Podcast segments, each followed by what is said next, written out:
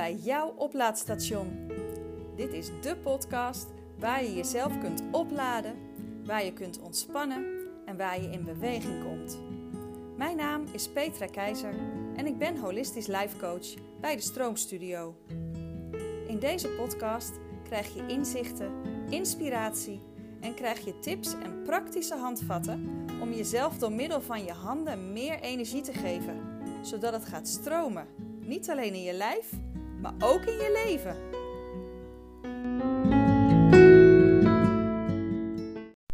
Ha, wat leuk dat je weer luistert. Ik uh, neem deze podcast op vanuit de waterleidingduinen. Dat is een heel mooi natuurgebied achter ons dorp. Als je denkt wat een herrie, dan uh, is dat misschien de wind. Maar ik vond het toch fijn om al lopend nu uh, deze podcast voor je op te nemen. Ook al is het geluid misschien niet helemaal perfect. Ik was uh, aan het mijmeren. Als ik loop dan uh, gaat mijn hoofd nog harder draaien dan het normaal al doet. En dat vind ik inmiddels prima. Vroeger werd ik dat gek van. Dacht ik, oh kop, kan je nou even niet je kop houden. Maar nu weet ik ook dat als het gaat en ik hoef er niet te veel aandacht aan te besteden, dan gaat het ook vanzelf weer weg, die gedachten en alles. is helemaal prima. En uh, ik weet ook dat mijn hoofd inmiddels best wel wat zinnige dingen zegt. En juist afgelopen jaar, het coronajaar, ik neem dit op op 14 juni 2021, dus we zijn al, uh, even kijken, ik denk 15 maanden nu in coronatijd. Waarin alles heeft stilgelegen. Mijn bedrijf is twee keer dicht geweest. Een paar maanden omdat ik uh, contactberoep heb. Terwijl de twee ganzen overvliegen. Oh, heerlijk. En um, terwijl ik net liep, toen was ik in zat mijmeren van jeetje. Wat is er eigenlijk met mij gebeurd? En um, misschien met jou gebeurd. Wat heb jij geleerd afgelopen tijd over jezelf? En uh, wat hoef je niet meer van jezelf wat je eerst wel moest? Of wat moet je nu juist wel wat je eerst niet moest? Wat is daarin veranderd? En wat daarin zit jou in de weg? En dat is iets wat eigenlijk veel door mijn hoofd gaat. Omdat, uh, ja dat klinkt wel zwaar, maar het doel in mijn leven nu is, uh, is zo moeiteloos mogelijk leven. En dat is wat anders dan lui. Soms als ik dat mensen uitleg, dan zeggen ze, hè, maar oké, dus je houdt niet van hard werken. Maar dat is wat anders dan moeiteloos leven. Ik vind het prima om als ik iets doe wat ik heel fijn vind, uh, wat moeiteloos gaat, dan kan ik zo 16 uur werken.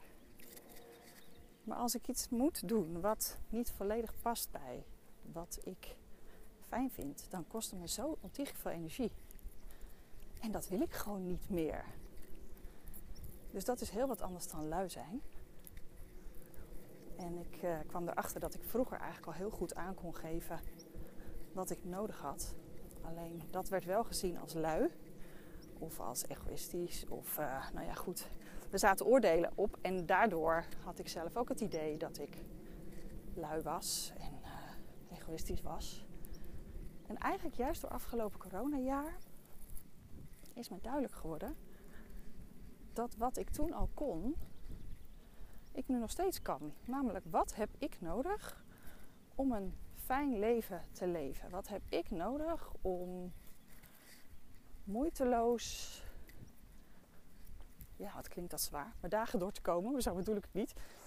Het gaat mij over dat moeiteloze stuk. En hoe ik daar mee bezig ben, is eigenlijk best veel.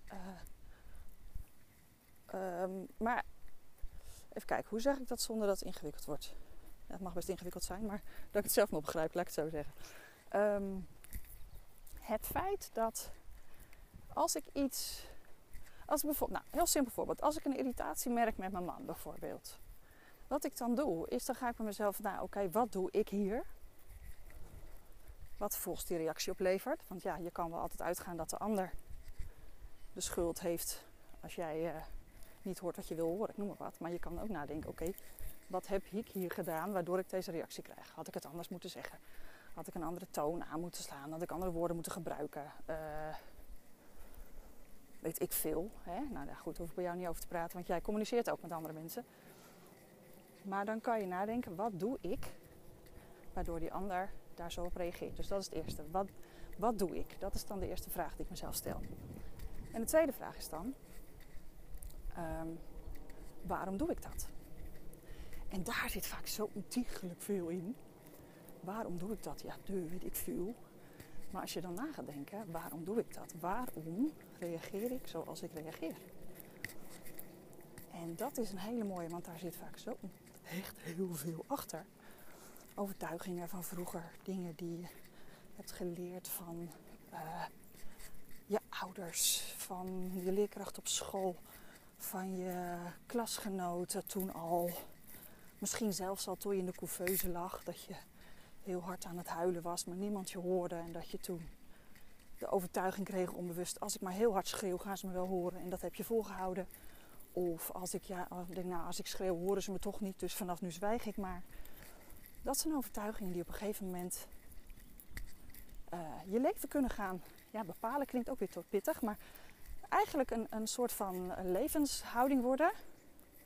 Wat je niet echt helpt. Dus waarom doe ik dit? Waarom reageer ik A zo heftig? Of waarom zeg ik gewoon helemaal niks en denk nou laat maar? Of waarom uh, pas ik me aan? Dat zijn altijd dingen die ontstaan zijn op een bepaald moment omdat het toen helpend was. Maar heel vaak is dat nu niet meer helpend. Dus A, wat doe ik? B, waarom doe ik dit? En C, wat heb ik nodig om dat niet meer te hoeven doen? En dat is ook een leuke. Want ja, dan moet je A en B wel weten. Dus dat is best een zoektocht. En uh, uh, best ook een hele leuke zoektocht. Want uh, je komt achter dingen waar je misschien eerst helemaal niet achter was. Of een klote zoektocht. Omdat je denkt, oeh, wacht even, dit had ik helemaal niet willen weten. Maar ja, als jij wil dat het weer lekker stroomt in je leven en in je lijf. Dan is het toch wel handig om bepaalde dingen los te laten. En vaak kan dat alleen maar door te weten wat je precies doet, toch? Um, dus ja, wat heb ik nodig om dat niet meer te hoeven doen? Inmiddels heb ik natuurlijk ontdekt dat ik kan stromen. Dus ik hou mijn vingers vast. Ik uh, leg mijn handen op bepaalde plekken. Want dat is niet alleen dat mijn lijf die bepaalde energiesloten weer open gooit, waardoor het weer gaat stromen in mijn lijf. Maar als jij bijvoorbeeld ik wat, bijvoorbeeld last krijgt van je keel als je het hebt uitgesproken, maar dan ook echt fysiek last. Dus uh, stel, je hebt een buurman die doet irritant en je hebt er nooit van gezegd en in één keer wel. Dan zou het zomaar kunnen dat jij daarna wat last krijgt van je keel. En dat is geweldig, want je keel is dan het herstellen van iets wat hij heel spannend vond. Maar je, je lijf zorgt fysiek ervoor dat, jij, dat het weer stroomt. En um, dat die plek dus vast zat, is omdat het ooit een onbewuste overtuiging is geweest. Nou, ik mag me niet uitspreken of het heeft toch geen zin. Of ik krijg altijd nul requesten op het moment dat ik me uitspreek. En als je het dan wel gaat doen, ja, hé, hey, dan gaat die plek aandacht vragen. Of als jij het heel lastig vindt om je grenzen aan te geven, um, dan zou het ook zomaar kunnen. En je doet het wel een keer, of je doet het juist nooit, dat je last krijgt van je ellebogen, tennisarm of uh, gewoon last van je, van je ellebogen. En dat is een slot dat ervoor zorgt dat jij je grenzen kan aangeven. Stel dat jij je armen naar voren doet. Je houdt iemand tegen, fysiek. Dan moet die elleboog ook aan het werk. Maar mentaal maakt het voor je lijf niet uit. Voor je hoofd niet uit. Voor je overlevingsmechanisme niet uit. Of jij fysiek iemand wegduwt of mentaal. Dus op het moment dat jij die energiesloten laat stromen, op die plekken waar ze zitten met de functie die ze hebben, dan zou het zomaar kunnen dat niet alleen je lijf lekker stroomt, maar dus ook je gedrag anders wordt. En dat is wat ik uh, vooral de afgelopen 15 maanden van corona behoorlijk uh, bewust heb gedaan. Um, en dat is een zoektocht en dat is een vindtocht en dat is pittig en dat is lekker en dat is uh, eigenlijk um, heerlijk, omdat ik nu nog meer weet wat ik wel wil, nog meer weet wat ik niet wil. En dat laatste, dat was natuurlijk pittig, want ja, jeetje, aangeven dat je dingen niet meer wil. Of dat je um, bijvoorbeeld mensen in je omgeving niet meer echt nodig hebt of zo. Want mensen komen in je leven voor een bepaalde tijd. En dat wil niet zeggen dat je ze je hele leven om je heen moet hebben.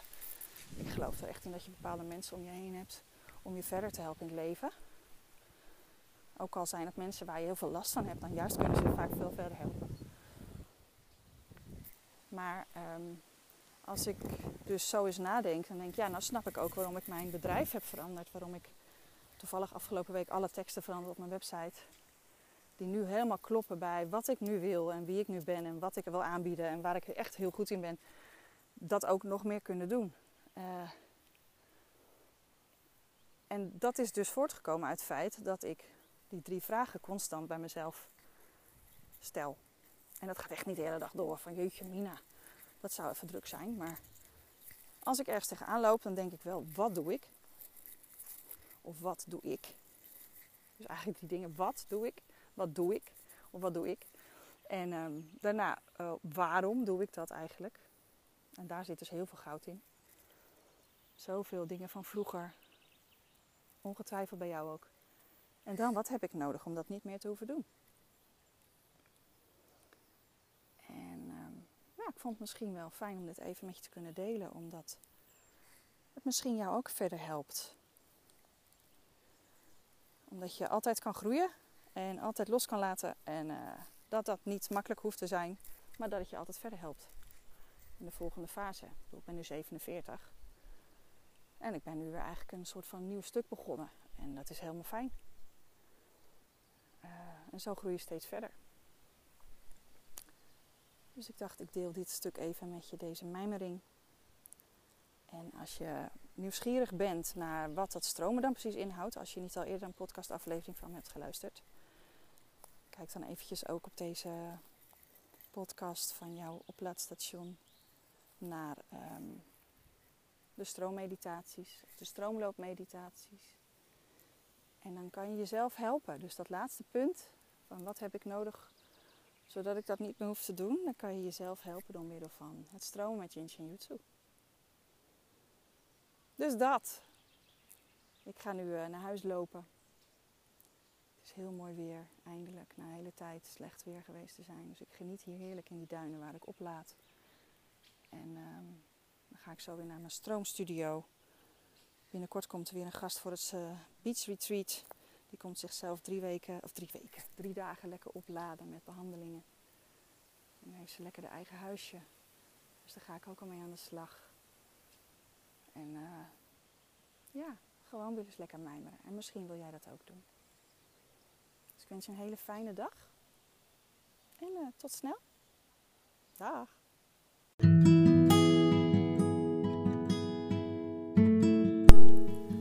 Leuk dat je hebt geluisterd naar jouw oplaadstation, de podcast. Als je benieuwd bent naar nieuwe afleveringen, volg me dan op Spotify. Ben je benieuwd wat ik nog meer doe? Kijk dan eens op www.destroomstudio.nl. Tot snel!